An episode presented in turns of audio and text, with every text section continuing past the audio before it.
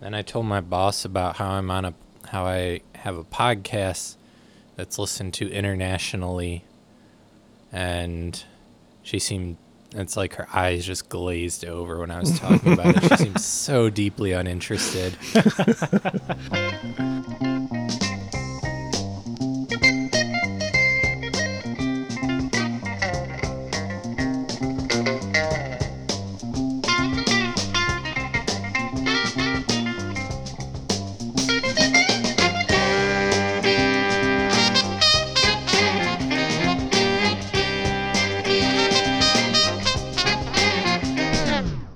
Welcome to I'd Buy That for a Dollar, a podcast about inexpensive, common, and underappreciated records that are waiting to be rediscovered. I'm your host, Sean Hartman, proud owner of America's best food truck, Cosmos Snacktery. Real quick, I just want to tell people that we have a few new menu items. We got the Suzy Q fries with the handmade hoodoo sauce and the leaking out my back door tacos, which obviously come with grilled leeks. Oh my god. And uh, you know things have been going so well. We've already got some T-shirts made up. So stop on down, get your uh, "Keep on Chuglin" at Cosmos Snacktery T-shirts. That's C H E W. I want to know what the midnight special is there. You're just gonna have to show up in person and find out.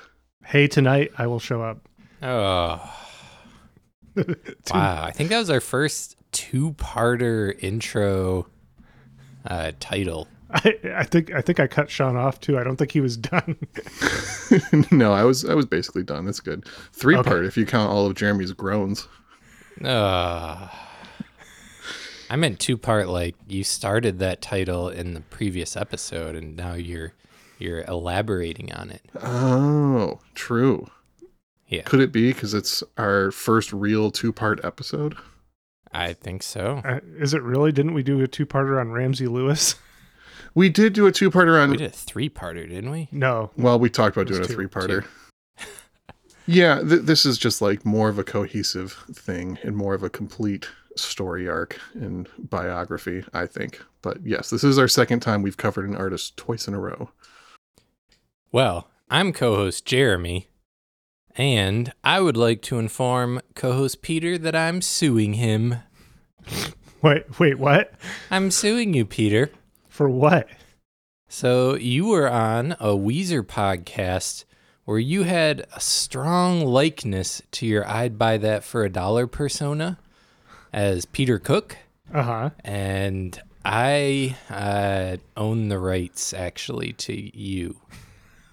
Oh, so I can't be myself anywhere but on this podcast. Correct, and I'm suing you. Oh, fair enough. Don't worry, it's relevant to this podcast, Oh. this episode. It's all right. I won't worry then that you're suing me since it's Yeah, relevant. It's all going to be fine, Peter. You'll get your court summons eventually. Like, it's all real cut and dry.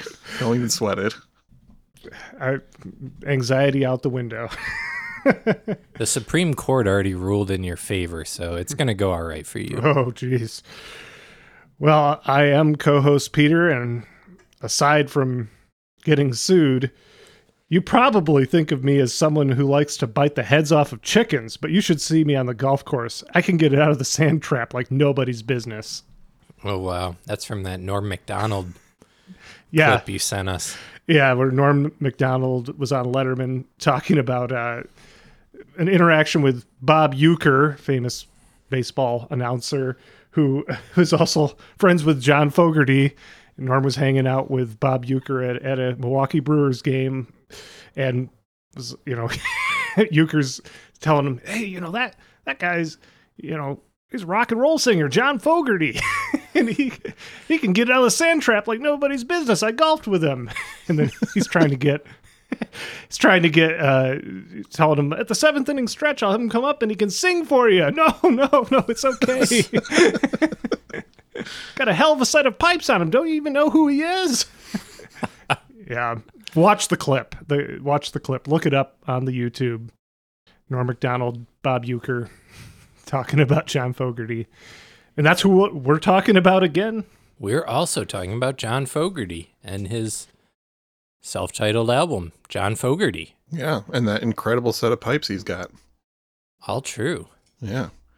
Well, I think we should probably listen to a song before we get started in earnest. How about a little side A, track one, rocking all over the world? Sure, even though it's my least favorite one, we'll, we'll start there. It was like kind of a hit. Yeah, I mean, kind of, but not really. There's really no hits on this record. Yeah. by any normal definition of a hit. All right, here we go. Rocking all over the world. Side A, track one.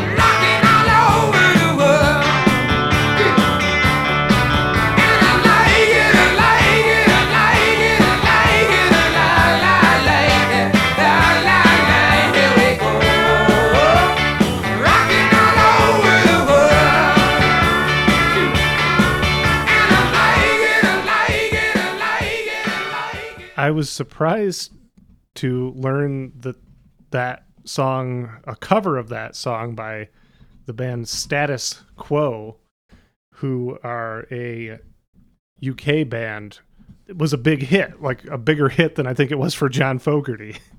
Yeah, by a long shot. John mentioned that he thought it was really cool that they had a hit with this song and liked that band and was just like happy for him that they were able to get something out of this song that he doesn't have a lot of positive associations with anymore.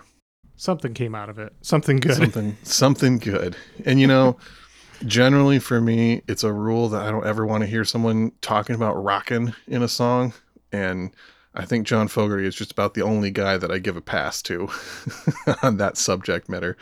The song is still like a little cheesy, but he just he pulls it off. Again, he's got that like he's got that air of authenticity that you just can't shake. Does it work for you when Neil Young sings "Keep on Rockin' in the Free World"? Mm, not really. that one's got substance though to it in the verses. Yeah, yeah, it does. This one doesn't really, and that's why it was my least favorite. It, it's very anthemic. It carries a lot of the the power and energy of a classic CCR kind of cut in my mind, but that like substance that he has in most of his work I feel like isn't there in this one. Well, and this was right after the Blue Ridge Rangers album that we covered last week, where at that point in time he had been struggling with writer's block. So he probably still wasn't fully inspired at this point. Yeah, I, I, I, think that's a fair assessment. Blue Ridge Rangers came out in 73. This record dropped in 75, by the way and yeah, he's he is writing some of the songs on here. And I feel like there's kind of two ways to look at it. You could say that like, sure, this isn't a great song, but it's still fun, or you can look at it and be like, man, what a waste in comparison to his better material. Which I choose to just really enjoy this record. There's some songs that I think are brilliant and stack up against anything from CCR, and some tracks like that one that are just just a well executed, fun little song. But John himself tends to look back on both of these first solo records and just think about how they could have been done better if he had been in a better place. So, in true John Fogerty fashion, he doesn't necessarily go to bat for these albums across the board. Right. Are you gonna do baseball references this whole ep, Peter? Yes, so yeah, I guess uh, that's probably why uh, Bob Uecker and John Fogerty were good pals, huh? oh yeah, yeah. That mm-hmm. that all makes sense. That's why that story exists.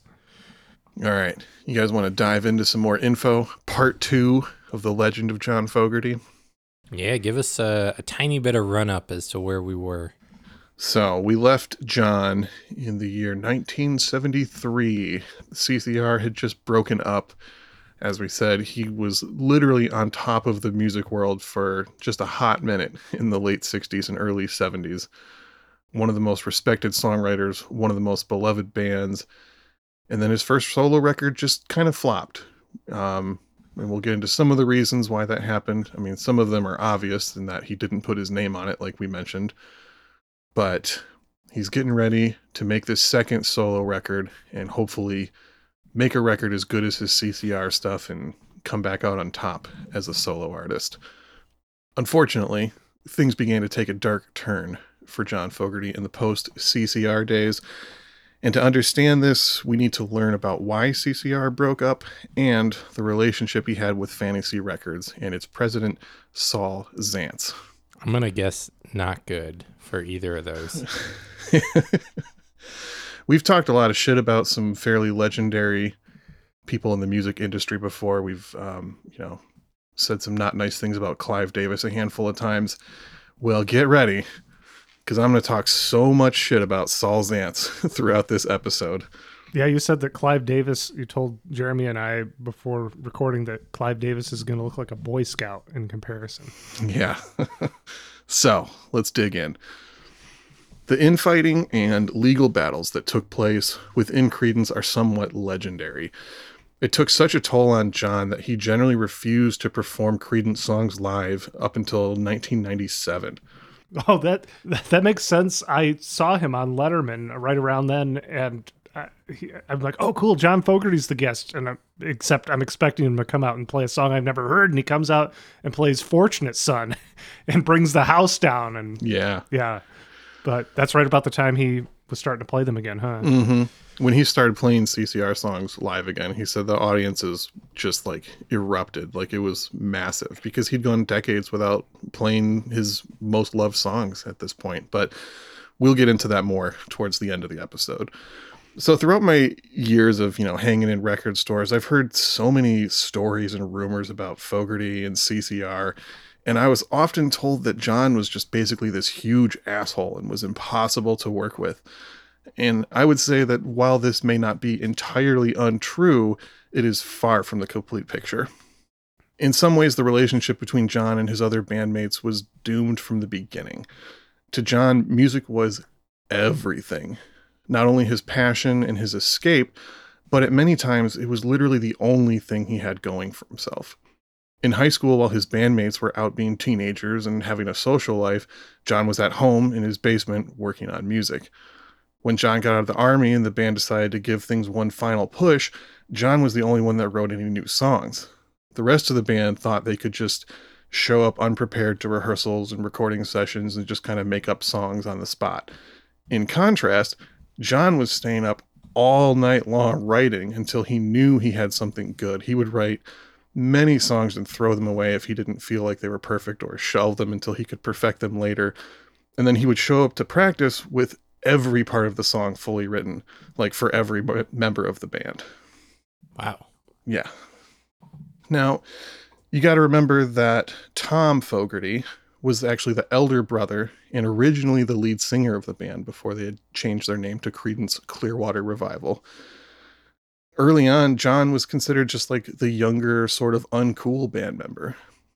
In the early days, the band mostly operated as equals during the time of like the Blue Velvets and the Golliwogs.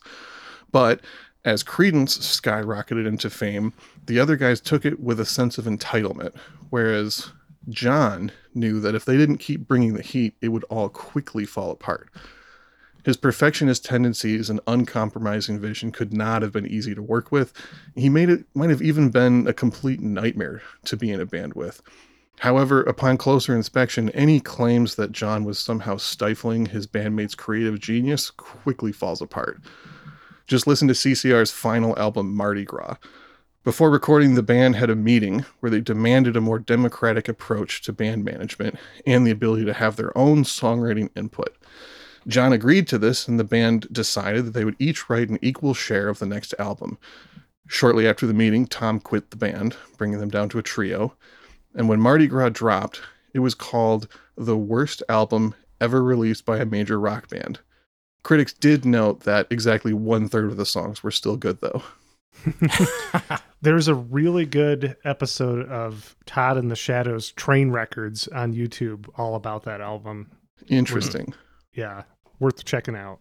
Mm-hmm. Am I misremembering? Is the movie almost famous, like loosely based on kind of the infighting of CCR? I think it was more Led Zeppelin that Oh, they were that that movie was based on, but there it was probably a hybrid of because Cameron Crowe was a rock journalist as a as a teenager for Rolling Stone, so it, he might have been. It could have been. It's, it's probably around 72, 73, so the, I think that's supposed to be taking place. So might be a little after CCR, but Yeah. Yeah. Anyone needing further proof of my claim can just check out the solo albums of Doug Clifford and Tom Fogerty. They are shockingly bad. like almost unlistenable, especially Doug. He's a fucking terrible singer. He's even got like Donald Duck Dunn backing him up and the record is still terrible. Oof. Yeah. from uh from Booker T. From Booker T and the MGs, like one of the most respected session bassists ever, and still couldn't rescue that album. Uh, John tells a story in his autobiography about when they were recording the hit song Cotton Field from the album Willie and the Poor Boys. Supposedly, the drum track was so bad that he had to go in after hours and make small cuts before every single backbeat, which was about 30 to 40 hand edits on 2 inch tape. When he was done, he collected all the tape slivers, put them in an envelope, drove to Doug's house, threw it in his face, and said, Here's your drum track.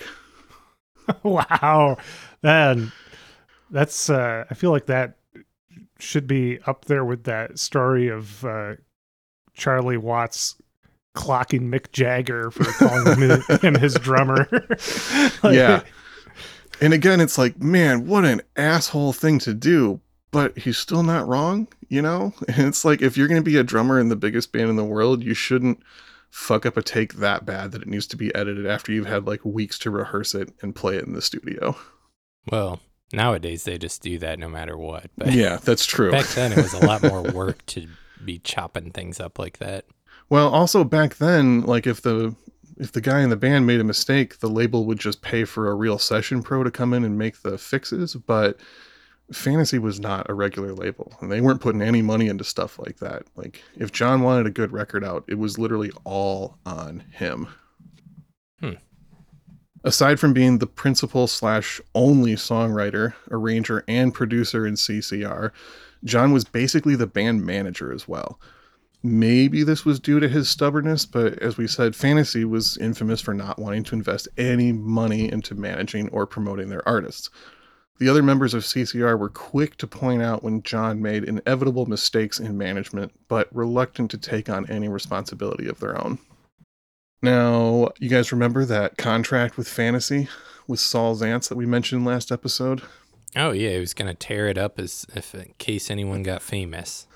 Would you and give them believe a much better deal? Yeah. Would you believe that Saul Zaentz didn't actually tear up the contract once Creedence got big?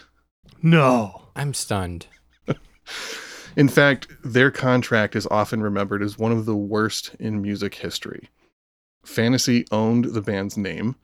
They owned 100% of the copyright on all of their music. And not only that, but the band owed Fantasy a total of 180 master recordings over the next six years. CCR never hit their yearly quota, even in 1969 when they released three albums. well I, I guess that might explain some of the urgency but it also sounds like a legal battle that i'm currently dealing with with uh, jeremy here Oh no, that's an that's another legal battle that'll Yeah. happen later for Sean. So after all of that, the band was only paid 10% of net sales, which is kind of the low end for any sort of major act in the music industry. And, you know, they also usually get some kind of like publishing or copyright on top of that. In 1969, Creedence pressured Fantasy to rewrite the contract as they had promised. And all they ended up getting was the rights to the band name back and the ability to veto future compilation albums and a sort of confusing offer to save money on their royalties that turned out to be a mob affiliated offshore banking scheme. oh, wow, they're uh, they're now on the uh, Netflix TV show Ozark. Yeah. the the band was given back their copyright, but only on songs released after 1970. And if you look at their discography, they only had one more hit single after that time period, the song Sweet Hitchhiker from Mardi Gras. When Creedence broke up, Fantasy quickly released Tom, Doug, and Stu from their contracts. However, John was still locked in and owed Fantasy the remainder of those 180 songs. Oof. So, this is the environment that John was in while creating these first two solo records that we're listening to. While the covers and the one man band approach may have been sort of a comforting, natural place for him to go, it was also a reaction to his extreme loneliness and feelings of betrayal from both his band and the label. At first, he just wanted to lock himself in the studio and hoped it would all go away. That was actually part of his reason for adopting the one man band approach because it just seemed like a big task that would take a lot of energy and focus and he could just kind of try and ignore all of this legal bullshit that was starting to go on and the fact that he was obviously being screwed by his label and really couldn't do anything about it. Yeah i can only imagine that would really take its toll on your mental state and you just want to get lost in something. Yeah. And then you know add in the intense schedule that CCR was on for their short four years of existence, dropping multiple albums a year on tour all the time. John's staying up all night just to keep writing songs in between gigs and everything. The, the man was just fully burnt out by the time he was making these solo records. Understandable. Yeah. now, if anyone for some reason doesn't believe how exploitative their contract with Fantasy was. Here's a few quick examples. Fantasy Records moved and built a fancy new office building in 1971. It was an open secret, and many of the staff referred to the building as the house that John built. By 1972, Fantasy had acquired the labels Prestige, Riverside, and Milestone. They also purchased Stax Records in 1977. Saul Zaentz even got into the film industry and was a producer on three Oscar winning movies One Flew Over the Cuckoo's Nest, Amadeus, and The English Patient. CCR was responsible for easily at least 90% of the label's revenue and is the only reason Saul was able to make investments like this. Yeah, they're really the only band that I have ever taken note of being on that label. yeah, nothing else on fantasy ever even came close to the level of popularity that CCR had. Like there's some cool names and there's some good records on there, but if you just like scroll through the chronological discography of fantasy, it's like small artists, some jazz records and then like five CCR related records and like reissues of 45s and compilations and greatest hits and it's just like they made all their money off of basically one guy you know, when it comes down to it. John Fogerty was CCR in fantasy, completely exploited his work as much as they possibly could. Supposedly, when Saul Zaentz's wife left him, one of the only items she left behind was a poster of CCR on the wall so that he could, quote, remember where his money came from. Oof. Damn. Yeah. Well, you guys want to hear another song? Yeah. So this is another cover, one of the few covers on this record, but also one of my favorites. We're going to hear John Fogerty's version of the Jackie Wilson classic Lonely Teardrops, which I went ahead and listened to a bunch of other covers of this song, and I can confidently say that this is the best cover of this song that's ever been done, in my opinion, at least. Yeah. Yeah. I can't imagine that, you know, aside from Jackie Wilson, that many other people could do the song justice other than John Fogerty. True. All right, so we're looking at side one, track five.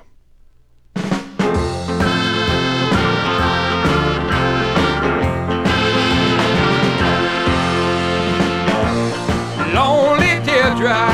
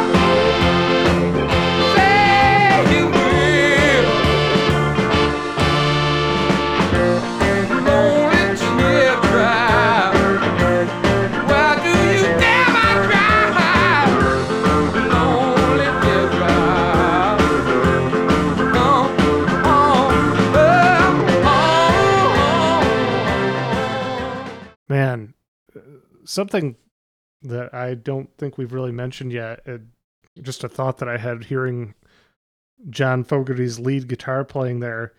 He has a gnarly lead guitar player. I, I, feel like that's something that doesn't get addressed often. Is it's kind of in that Neil Young vein of sort of being somewhere between like a a bluesy based lead playing and sort of avant garde. Yeah, most definitely. And I think we should mention again, in case people didn't listen to the first part of this, the Blue Ridge Rangers episode, John Fogerty's playing everything. He, if there's something he wanted and he didn't play it already, he went and learned it and played it on this. So that's him on the horns and that's him on the lead guitar and that's him on drums. like, and he arranged everything too. You know, it's not like there was some guy in the control booth telling him what to do. Like it was just him on everything. Truly remarkable. And like you said, Peter, he's a brilliant guitarist. I mean, we could spend time just talking about that. Not only is he talented in the way that he plays, but he's a highly emotive guitar player. From an early age, he was really interested in doing a lot of like string bending. In fact, his first electric guitar, he played with two high E strings and no low E strings so that he could just have strings that are easier to bend and get that kind of piercing early rock and roll feel. And yeah you can just you can tell where the importance was for him. It wasn't just flashy guitar playing. It was the emotion and it was the tone too. John was always kind of a tone fanatic on every instrument that he played. It needed to sound perfect and authentic yeah yeah his guitar tone just like his singing voice is unmistakable and really distinctive when i worked at a deli many many years ago one of the songs playing on the muzak or the you know the overhead speakers was the the full 10 plus minute version of I heard it through the grapevine and I'd always be excited. I'm like, I'm going to hear some gnarly guitar playing for the next few minutes. It, it, it was a, a bright point in many, in my dark days. Yeah. at the time. One of the things John has said about this time period is that he kind of regrets putting so many years and so much effort into this one man band thing. And that if he'd have just stuck with guitar, his main instrument, he could have been, you know, maybe the greatest guitar player ever, which starting to think that he's probably not wrong about that either, you know? yeah. If I had just focused on that one instrument instead of every instrument in the world. yeah. just, yeah, the highest standards for himself before anyone else at all times. All right. So when the Blue Ridge Rangers was released, Fantasy, to no surprise, put really no effort into promoting it, and then informed John that the album did not even count towards the contract since it wasn't a rock and roll album. Wow. and as we said, John had been actively just hoping that this would all blow over and he could just make music and not worry about it. And then when that meeting happened, he realized that it was time to take action. He met with David Geffen, who at the time was the president of Asylum Records, and told him the whole story. And David's first reaction was, well, maybe I'll just buy Fantasy Records, which ended up not panning out. He attempted to buy John's contract from Fantasy, but they refused to completely sell it. What they were able to do is this like weird deal where Asylum got the rights on future releases in the USA and Canada, but John was still contracted to Fantasy, and all the international pressings of this record were still on Fantasy. So if you find this album outside of the US, it's probably still got a Fantasy label on it. As a side note, John refers to this album as the Shep album because that is the name of his dog pictured on the cover. Aw. So I'll be referring to it as the Shep album from here out. Deal. Unfortunately, the Shep album failed to chart. John quickly recorded a follow up album for Asylum called Hoodoo. However, after playing it for the label executives, they politely suggested that the album wasn't very good, not up to his typical standards, and that maybe he should spend some time working out his personal issues before trying to record again.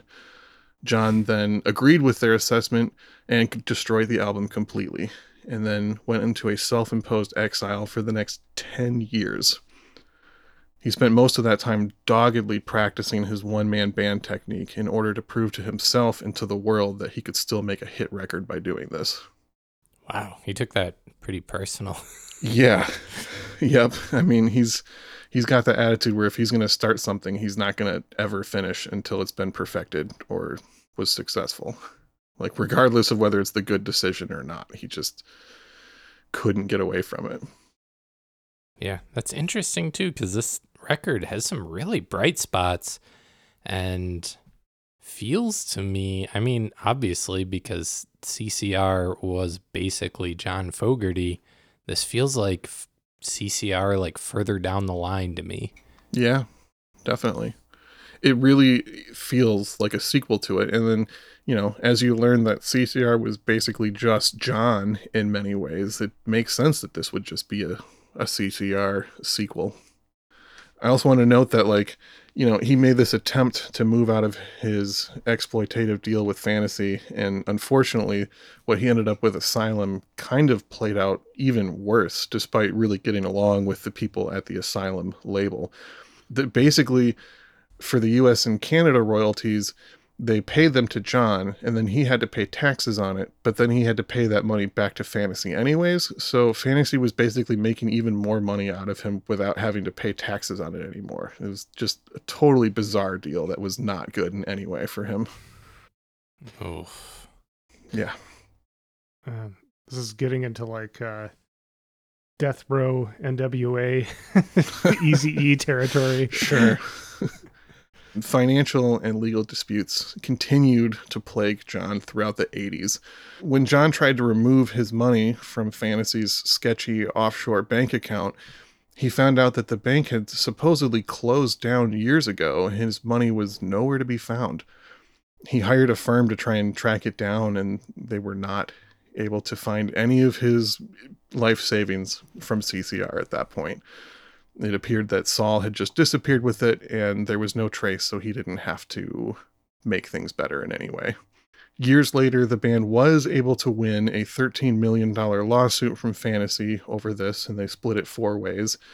However, it was not nearly the full amount that had been deposited, and just a tiny fraction of the countless millions that the label had made off of them over the years. Eventually, John agreed to give up his publishing rights from Fantasy in exchange for finally being released from his contract. He received a great deal of criticism for this decision. However, his new freedom gave him the inspiration needed to write new songs again after a long, extended bout of writer's block after the Shep album. The result was 1985's unexpected massive hit, Centerfield. And now that his music no longer belonged to fantasy, things were starting to look up. Or were they? And it's also, it, it appeared they were. It's also worth noting that Centerfield was another album entirely recorded by John. Wow, even those hand claps Yes. on Centerfield are him? Well, he used a drum machine, but it's him that programmed it. Oh, okay. So, in a lot of ways, Centerfield was the album that he needed to prove to the world that he could make. He spent 10 years woodshedding and writing and, you know, dealing with his personal demons, and then made a huge hit record as a one man band in 1985, which is just impressive on so many levels. You know, how many artists were as big or even close to as big as CCR and then had a comeback 15 years later? That's crickets. Yeah. That's so it would seem that John's troubles would be over at this point. He had a hit record and was finally on a real label, Warner Brothers, at this point, who, you know, could actually promote him and cared about his music. And he stated that he had a, a great relationship with the executives there. However, things were not great for him at this point. The follow up to Centerfield, Eye of the Zombie, that came out the next year, was a critical and commercial failure. John thinks of it as his worst album of his career, and he's probably right. It's it's not a good album. He decided to go the exact opposite route of the one man band approach and hired a bunch of studio pros and then later realized that just because someone is a studio pro doesn't mean they know how to get the feel of this like Americana rock and roll that he's trying to do. The, Man, he he's probably like, why didn't I just do this myself? exactly. On top of all this, he was now dealing with more legal trouble from Saul Zaentz. He was being sued for Centerfield's hit The Old Man Down the Road, supposedly plagiarizing CCR's Run Through the Jungle. So, in effect, he's getting sued for sounding like himself. Yeah, yeah. You sound like uh, John Fogerty. yeah, Yeah. how dare you? This song sounds like something John Fogerty would write in CCR. So I, I I see why you are suing me, Jeremy. yeah, now you understand why I have to sue you, Peter. I, there's a precedent that's been set here. Yeah. and this one all the way to the Supreme Court, though, correct? I don't know if that one went all the way to the Supreme Court. Um, eventu- Newsflash, it did. It didn't? Fogerty Okay. Fogerty v Zaentz. Yeah, that went to the Supreme Court, and they ruled, you know, you can't sue someone for sounding like themselves. That's Um, ridiculous. the the book said that it was decided by a jury decision. So I mean, I didn't think it was the Supreme Court, but I could be wrong. Either way, whoever made the final decision, it was unanimous that John did not, in fact, plagiarize himself, and that there's obvious similarities between all of his songs because he's John Fogerty and he has a distinctive style, but they are not the same song. Yeah, you know, there are some bands. One that comes to mind is U2. Sorry to our U2 fans, but to me, they suffer from a sameness in a lot of their songs that doesn't work for me. But the, the John Fogerty CCR sameness has never bothered me. Yeah, good point. So, in addition to the plagiarization lawsuit, Saul had also filed a $140 million defamation suit for the song Zan's Can't Dance on the Centerfield album, which was a song about a little pig that tries to steal people's money. Hmm. John was forced to change the name to Vans Can't Dance, which is great because the way John sings, you could, you know, tell someone that he was saying either Zans or Vans and no one would be able to argue with you. So that was an easy fix. However, these lawsuits dragged on for years, almost a decade, in fact, with Saul purposely trying to wear John down by keeping him in court as much as possible. The whole time, Saul had suspended paying royalties, not just on the song in question for the plagiarization suit, but on all CCR songs. This was very illegal, and yet no one seemed to be able to do anything about it. Yeah, I would imagine all you could do is make another court case about that. Right. And then guess what? The millionaire is just going to drag it out to where there's no point in reaching a verdict anymore. yeah. Yup. And if your money's in off in offshore mob accounts, good luck even getting it if the court rules in your favor. Exactly. You're starting to get the full picture of why John was in such a rough place for a long time during his solo career. I'm glad that he struck back with the pig song though. Yeah. You gotta fight him on the field you can. There was also a song on Centerfield called Mr. Greed that was also about Saul Zaentz.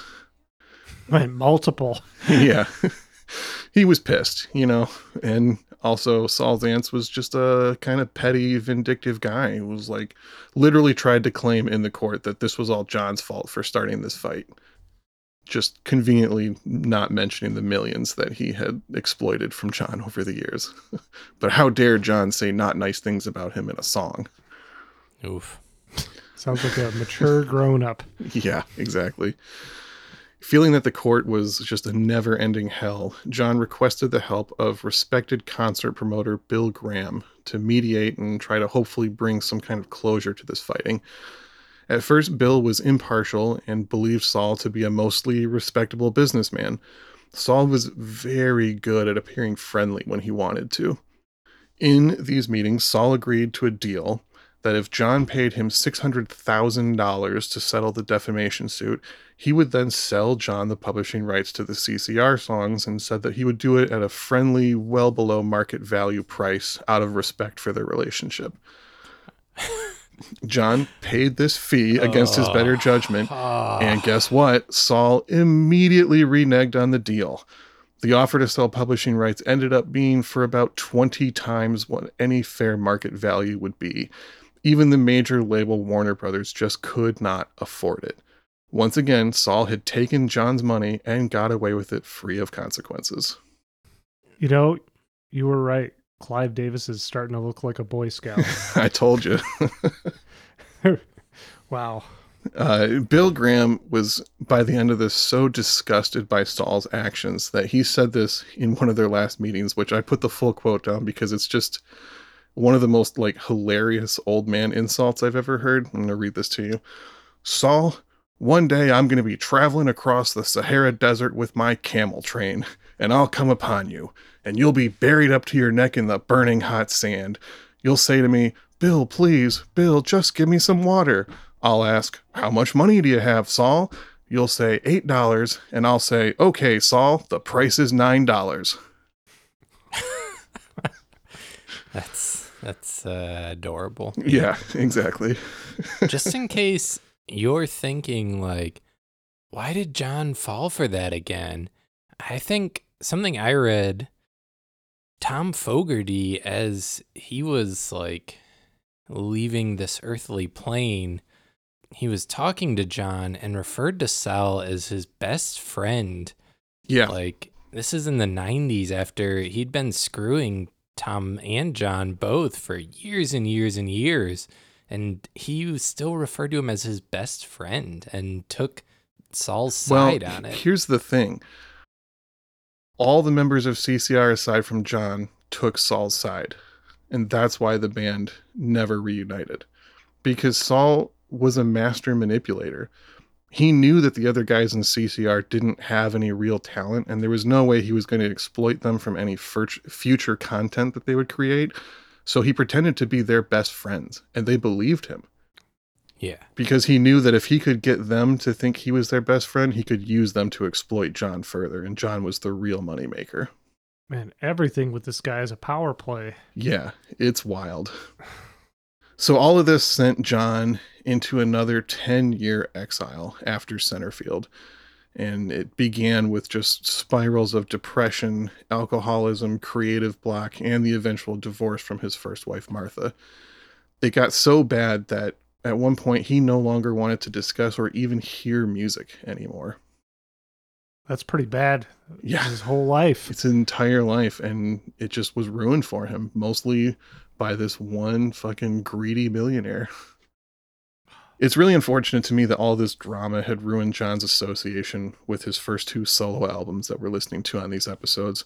For many years, he wanted them to be completely destroyed and forgotten about. To him, they are incomplete songs that could have been perfected if he had been in a better place, as I said. Now, he does admit that on this album, the Shep album, there were a few flashes of brilliance, one of them being the next track we're going to hear, Almost Saturday Night my favorite song in this album, and honestly, I think it kind of stacks up with the best of CCR. Rip it. This is side two, track one.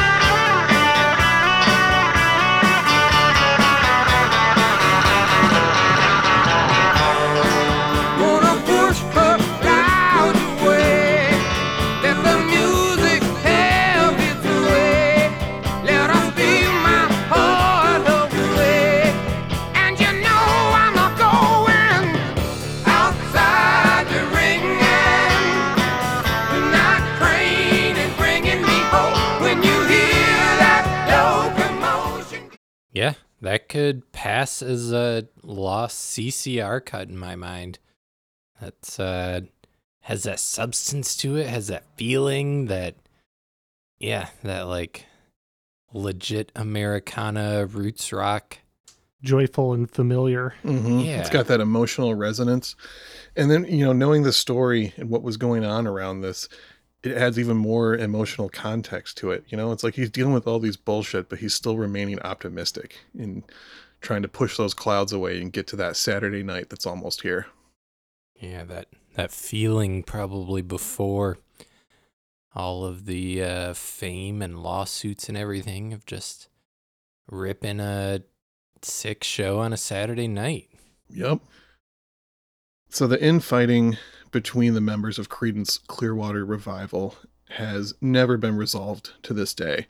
Many lawsuits have been filed against each other for various reasons, but John felt that the other members had repeatedly betrayed him by taking sides with Fantasy Records and Saul Zaentz. Tom Fogerty passed away in 1990 from AIDS, contracted from a blood transfusion during back surgery in the late 80s. And as Jeremy said, John claims that on one of his last visits to see his brother in the hospital, Tom told him, Saul Zaentz is my best friend, which is just like such a slap in the face when you know everything that Saul had done to him at that point. And John has said that he is obsessed over that interaction ever since and is just so deeply hurt by it and couldn't understand why his brother would say such a thing to him. Um, John John also stated in the autobiography that he has a strong suspicion that Saul is really the main reason why his, him and his brother were never able to come to terms again. Oh, I thought you were going to say that he thinks that Saul is the devil. Saul killed his brother. No, I mean, like, like I said, Saul was a master manipulator, and he had convinced the other members that John was the bad guy, and that Saul was just this like poor victim and this nice businessman who had just wanted to make these guys a bunch of money, but John just couldn't stop being an asshole. And, you know, it's entirely likely that if Saul wasn't in the picture being this like relentlessly evil person, that John and Tom could have, you know, cleared their differences before he passed away. Who knows? Yeah. Yeah. I imagine that really has to hang on him too, on John. Yeah, or at least it did for a long time. When Creedence was inducted into the Rock and Roll Hall of Fame in 1993, John snubbed the other surviving band members by refusing to let them play on stage with him. Instead, John performed with studio musicians plus Bruce Springsteen and Robbie Robertson, as mentioned. Supposedly, Doug and Stu were under the impression that they would be performing that night and instead had to awkwardly watch the set from the side of the stage. Doug and Stu were furious and reported to the press that John's treatment of them was unfair and completely unprovoked. And most people just ran with that. I think that has a lot to do with this reputation that I'd always heard of John just being this insufferable prick, like I had mentioned earlier. However, John had two very good reasons for doing this. The first is that just a couple of years previous, during the plagiarism lawsuit and court battle, Saul had testified that it was actually Stu Cook who first pointed out the similarities in the songs and suggested that Saul sue John for plagiarism. Oh, The second reason is that John had begun to notice CCR songs showing up on really shitty comps and product commercials. When John heard the song Proud Mary in a commercial for Shell Oil, he was furious.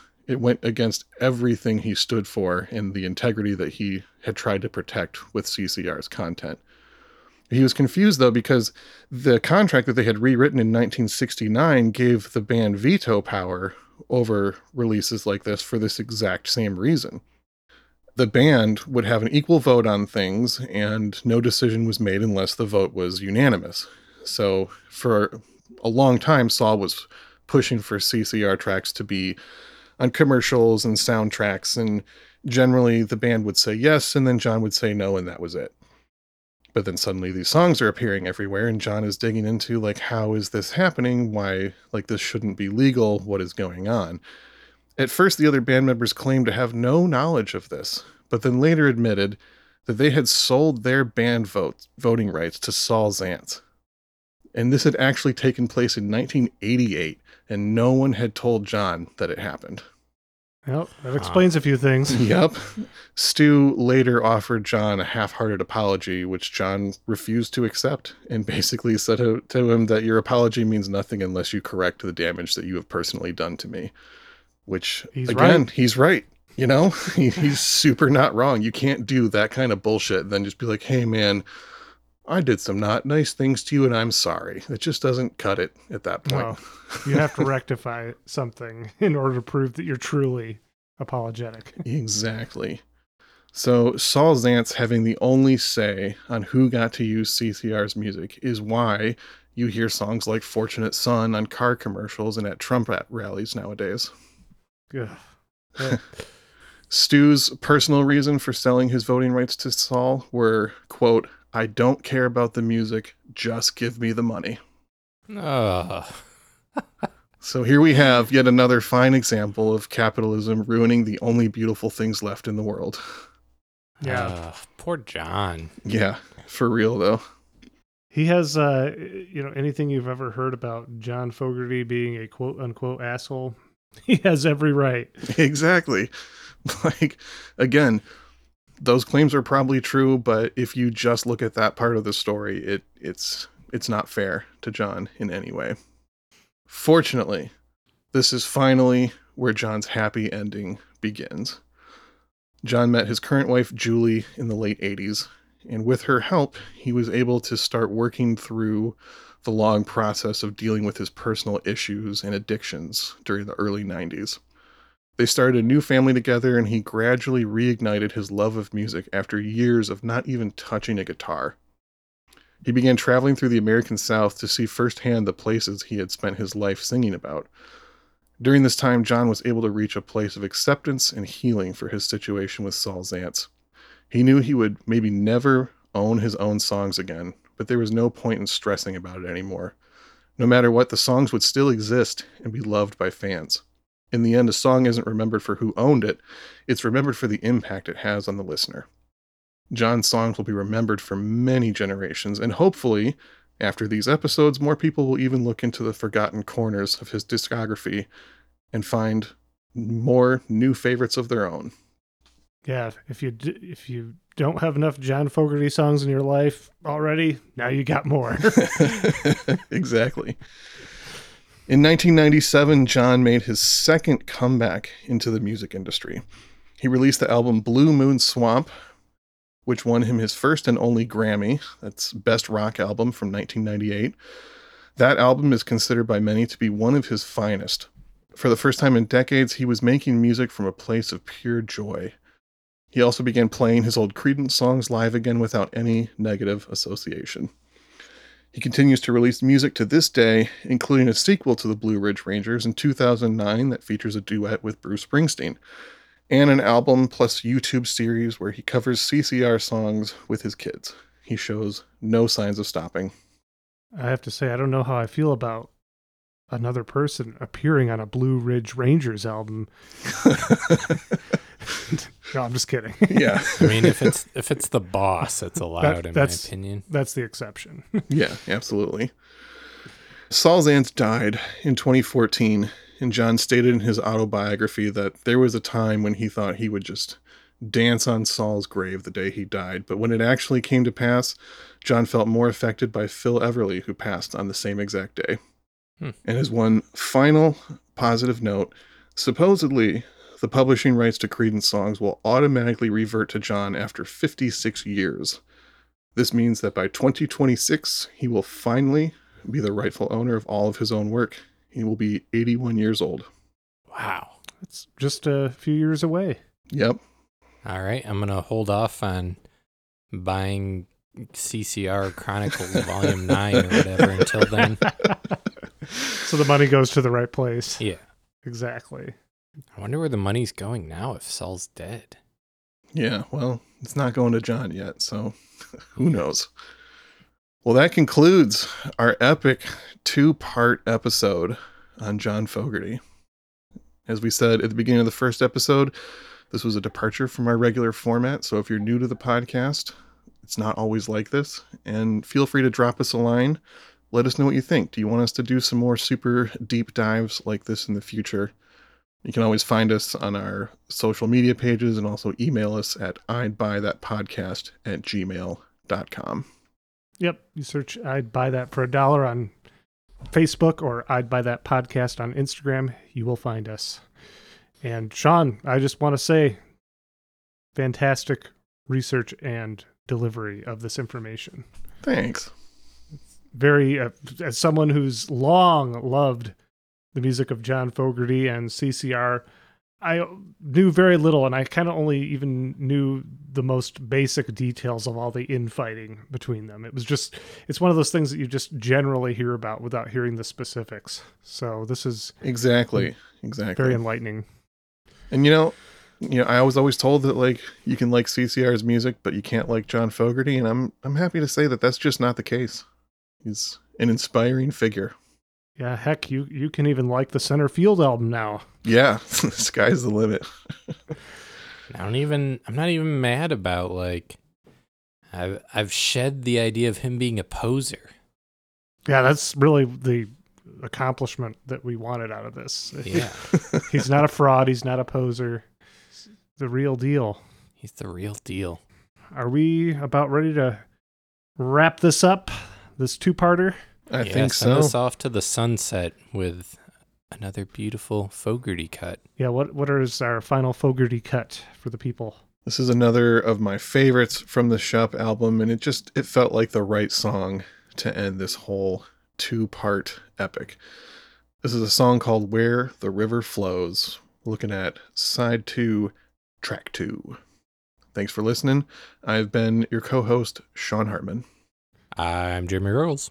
And I am Peter Cook.